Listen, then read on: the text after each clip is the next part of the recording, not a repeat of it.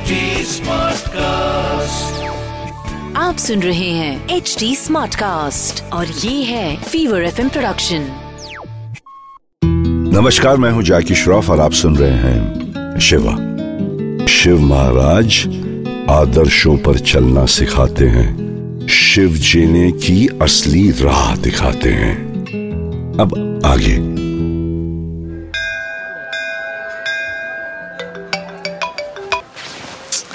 नमन एक बार उठाकर बात कर लो। कब तक ऐसे ही फ़ोन इग्नोर करोगे? आखिर पापा है वो तुम्हारे। I know what I am doing मैंने डिसाइड कर लिया कि मैं उनसे कभी बात नहीं करूँगा। No more discussion on this topic please नमस्ते। नमस्ते, ये लीजिए प्रसाद। हर हर महादेव। हर हर महादेव। आई एम सॉरी पर आपको पहचाना नहीं आप मैं आपका महादेव? मेरा मतलब नील। मेरा नाम नील है। आप मुझे नहीं जानते। बट क्या मैं आपके कुछ मिनट ले सकता हूँ? प्लीज़ हाँ हाँ। थैंक यू सो मच यहाँ जरा साइड में आ जाते हैं। तो मैं कह रहा था मेरा नाम नील है। मैं एक ट्रैवलर हूँ। मैं अपनी फाइनल डेस्टिनेशन की तरफ़ पहुँचने ही वाला हूँ। रास्ते में मिले लोगों से कुछ बातें करता हूँ उनकी कहानियाँ सुनता हूँ और उन्हें अपनी कुछ कहानियाँ सुनाता हूँ।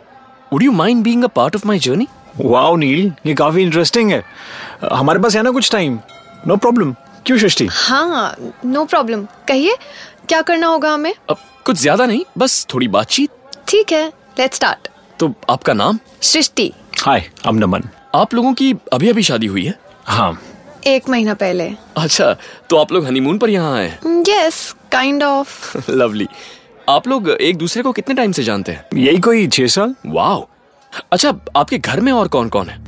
मेरे घर में मम्मा पापा और मेरा भाई विहान। और आपके घर में नमन?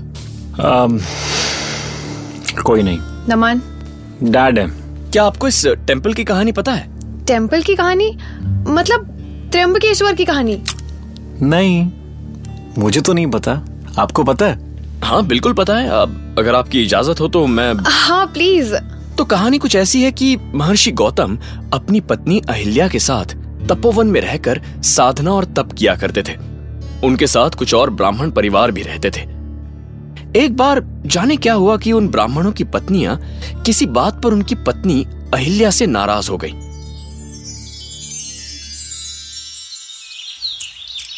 सुनिए। क्या हुआ भगवान? ये अहिल्या ना अपने आप को रानी ही समझती है। अहिल्या? अ, कौन महर्षि गौतम की पत्नी? सुनिए जी आप कुछ कीजिए। उस अहिल्या को उसके पति के साथ ही इस गाँव से बाहर निकाल दीजिए। पर हम ऐसा क्या कर सकते हैं? महर्षि के विरुद्ध कोई भी षड्यंत्र रचना बहुत कठिन है। सुनिए आज तक मैंने आपसे कुछ नहीं मांगा। यदि आपके मन में मेरे लिए थोड़ा सा भी प्रेम है तो मेरी ये इच्छा पूरी कर दे बस। देखो भाई अब हमारे पास कोई और चारा नहीं है। इसलिए मुझे लगता है हमें ये षड्यंत्र रचना ही होगा। महर्षि गौतम! हाय हाय! महर्षि गौतम! हाय हाय! महर्षि गौतम! हाय हाय! महर्षि गौतम! ये ये क्या हो रहा है? क्या हुआ? कुछ बताइए तो सही। तुम हत्यारे हो। तुमसे घोर पाप हुआ है। गो हत्या का घोर पाप। धिक्कार है तुम पर धिक्कार है। महर्षि गौतम। हाय हाय। महर्षि गौतम। हाय हाय। मैं जानता हूँ कि मुझसे गो हत्या जैसा महापाप हो गया है। मैं मैं, मैं बहुत लज्जित हूँ। आप जो निर्णय लेंगे मैं उसके लिए तैयार हूँ। आप ही बताइए मैं क्या करूँ? मैं दंड लेने के लिए तैयार हूँ। दंड तो तुम्हें अवश्य मिलेगा। तुम्हें ये आश्रम छोड़कर यहाँ से कहीं दूर चले जाना चाहिए। गो हत्यारे के निकट रहने से हमें भी पाप लगेगा। हाँ ठीक है। मैं अपनी पत्नी अहिल्या के साथ यहाँ से चला जाऊँगा। गौ हत्या के कारण तुम्हें अब वेद पाठ और यज्ञ आदि के कार्य करने का कोई अधिकार नहीं रह गया है। समझे? मैं आपके सभी दंडों को भोगने के लिए तैयार हूँ ब्राह्मण देव। किंतु आपसे निवेदन है आप लोग मेरे प्राश्चित और उद्धार का कोई उपाय बताइए। ऐसा कुछ बताते हैं कि ऋषि लौट के ही ना आ सके। तो सुनो गौतम तुम अपने पाप को सारे संसार को बताते हुए पृथ्वी की तीन बार परिक्रमा करो फिर लौटकर यहाँ एक महीने तक व्रत करो। इसके बाद ब्रह्मागिरी की 101 परिक्रमा करने के बाद तुम्हारी शुद्धि होगी अथवा गंगा जल से स्नान करो और एक सहस्त्र शिवलिंगों से शिव जी की आराधना करो। इसके पश्चात पुनः गंगा में स्नान करके इस ब्रह्मगिरी की ग्यारह बार परिक्रमा करो। फिर सौ घड़ों के पवित्र जल से शिवलिंगों का स्नान कराने से तुम्हारा उद्धार होगा। ठीक है ब्राह्मण देव। जैसी आपकी आज्ञा। जैसा कि ब्राह्मणों ने कहा था उसके अनुसार महर्षि गौतम ने वो सारे कार्य पूरे किए और अपनी पत्नी के साथ गंगा के तट पर पूर्णतः तल्लीन होकर भगवान शिव की आराधना करने लगे। ओम नमः शिवाय। ओम नमः शिवाय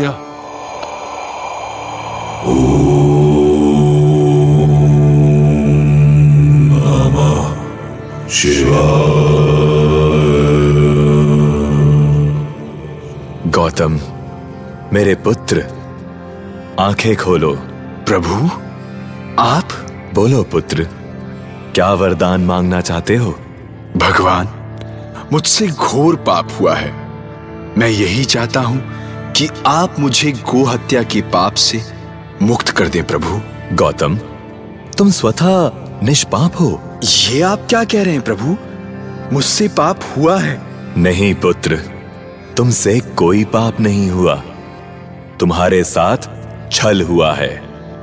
इसलिए तुम पर पाप लगने का तो प्रश्न ही नहीं होता। मेरे साथ छल? प्रभु मेरे साथ छल?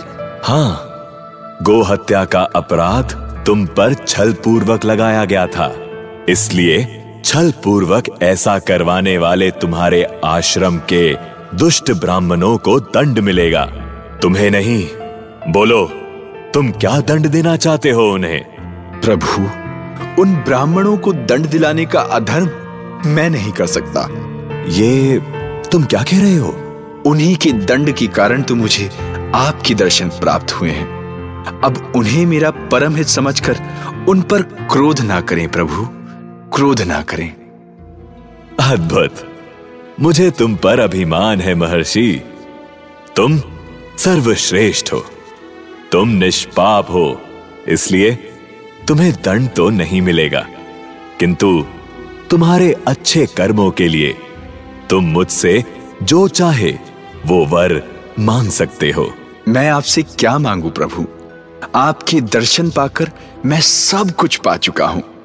किंतु यदि आप मुझे कुछ वर देना ही चाहते हैं तो जिस पावन भूमि पर आपने मुझे दर्शन दिए हैं वहीं पर सदा के लिए वास करें प्रभु। ठीक है महर्षि तुम्हारी इच्छा अनुसार मैं यहाँ त्र्यंबक ज्योतिर्लिंग के नाम से सदा के लिए स्थापित हो जाऊँगा। और तुम्हारे अच्छे कर्मों के परिणाम स्वरूप ये ज्योतिर्लिंग धरती पर मनुष्यों को समस्त पुण्य प्रदान करेगा। आयुष्मान भव। Wow that's amazing Neel thanks यार नील मुझे नहीं पता था ये स्टोरी माय प्लेजर दोस्तों. अच्छा कहानी तो सुन ली। क्या दोबारा सवालों पर आ सकता हूँ? और भी सवाल हैं। हाँ बिल्कुल है। इस कहानी से आपको क्या सीखने मिलता है? यही कि फॉरगिवनेस मतलब माफ़ कर देना बहुत इम्पोर्टेंट है। इससे भगवान जी खुश हो जाते हैं और रिवेंज के रास्ते बंद हो जाते हैं। Very good Srishti. आप तो प्रो हो गई हैं ऑलरेडी ओके तो अगर आपकी लाइफ में कभी ऐसी कोई सिचुएशन आए जहाँ आपके पास एक चॉइस हो बिटवीन रिवेंज एंड फॉरगिवनेस तो आप क्या चूज़ करेंगे Naman? Revenge what stop it Naman यार नॉट अगेन फिर से नहीं. आई एम सॉरी क्या मैं यू नो सृष्टि उनके पास सब कुछ होते हुए भी उन्होंने मुझे कुछ नहीं दिया। मुझे घर से बाहर निकाल दिया और कहा कि खुद के पैरों पर खड़े होकर आओ। Naman why do you forget कि वो तुम्हारे डैड हैं? डैड वो सिर्फ़ नाम के लिए डैड है। जब मुझे उनकी सबसे ज़्यादा ज़रूरत थी तब उन्होंने मुझे घर से बाहर निकाल दिया। और आज आज जब मैं सक्सेसफुल हूँ तो ही वॉन्ट्स मी बैक नमन! आप अपने डैड को तो माफ़ कर ही सकते हैं है ना नमन? मैंने तुम्हें कितना समझाया है नमन। सुनो आज एक कड़वा सच और सुन लो। तुम्हारे डैड ने जो भी किया बिल्कुल सही किया। अगर वो तुम्हें उस वक्त घर से बाहर नहीं निकालते ना तो तुम कभी अपने पैरों पर खड़े होने के लिए इतनी मेहनत नहीं करते। सृष्टि मैं तुम्हें पिछले छह साल से जानती हूँ नमन। मैंने देखा है तुम्हें ग्रो करते हुए तुम्हें ट्रांसफॉर्म होते हुए। और अब तुम्हें भी ये समझ जाना चाहिए। अपना ईगो साइड में रख के डैड के पास वापस चले जाओ नमन। सही तो कह रही है सृष्टि। उन्हें माफ़ कर देने से आप छोटे नहीं हो जाएँगे। और फिर उन्होंने जो किया उससे आप ही का भला हुआ ना? हाँ ठीक है मैं आई I मीन mean, हम डैड के पास जाएँगे। क्या? Yes I am so happy Naman finally तुम्हें ये सब समझ आ गया। थैंक यू नील तुम्हें कुछ बात तो है। नमन भी तुम्हें मना नहीं कर पाया। एक बार में तुम्हारी बात मान ली। बात मुझमें नहीं महादेव की शक्ति में है। चलिए अब मैं चलता हूँ। आप लोगों से बात करके बहुत अच्छा लगा। जा रहे हो? कहाँ जा रहे हो? आई I मीन mean, तुम्हारी फाइनल डेस्टिनेशन क्या है? अमरनाथ। तुम अमरनाथ जा रहे हो? Can we follow you on Instagram Instagram तो नहीं है पर मेरे ट्रैवल एक्सपीरियंस की एग्जीबिशन है अमरनाथ में। अगर आप मुझसे मिलना चाहते हैं तो आपको वहीं आना होगा। वाई uh, नॉट ज़रूर आएँगे। है ना नमन हाँ पूरे परिवार के साथ आएँगे। तो वहीं मुलाकात होगी ठीक है? हर हर महादेव। हर हर, हर महादेव। जैन धर्म का एक बहुत ही प्रसिद्ध त्योहार है पर्यूषण। पर्यूषण जिसका उद्देश्य है छोटा सा संसार, गलतियाँ पार, आपके पास है क्षमा का अधिकार। कर लीजिए निवेदन स्वीकार मिच्छामी तुकड़म। मतलब सिंपल है बड़ू, हम इंसान लोग गलतियों का पुतला है, गलतियाँ करते रहते हैं, कभी जान के, कभी अनजाने में। मगर सोचता हूँ, मैं गलती करूँ और अगर मुझे कोई माफ़ ना करे तो क्या अच्छा लगेगा? नहीं ना। मगर प्रॉब्लम क्या मालूम? जब हम गलती करते हैं तो हम वकील बन जाते हैं। उसे डिफेंड करते हैं मतलब उसका ढाल बन जाते हैं। लेकिन जब कोई दूसरा गलती करता है तो ओपन माई लॉर्ड मतलब जज बन जाते हैं।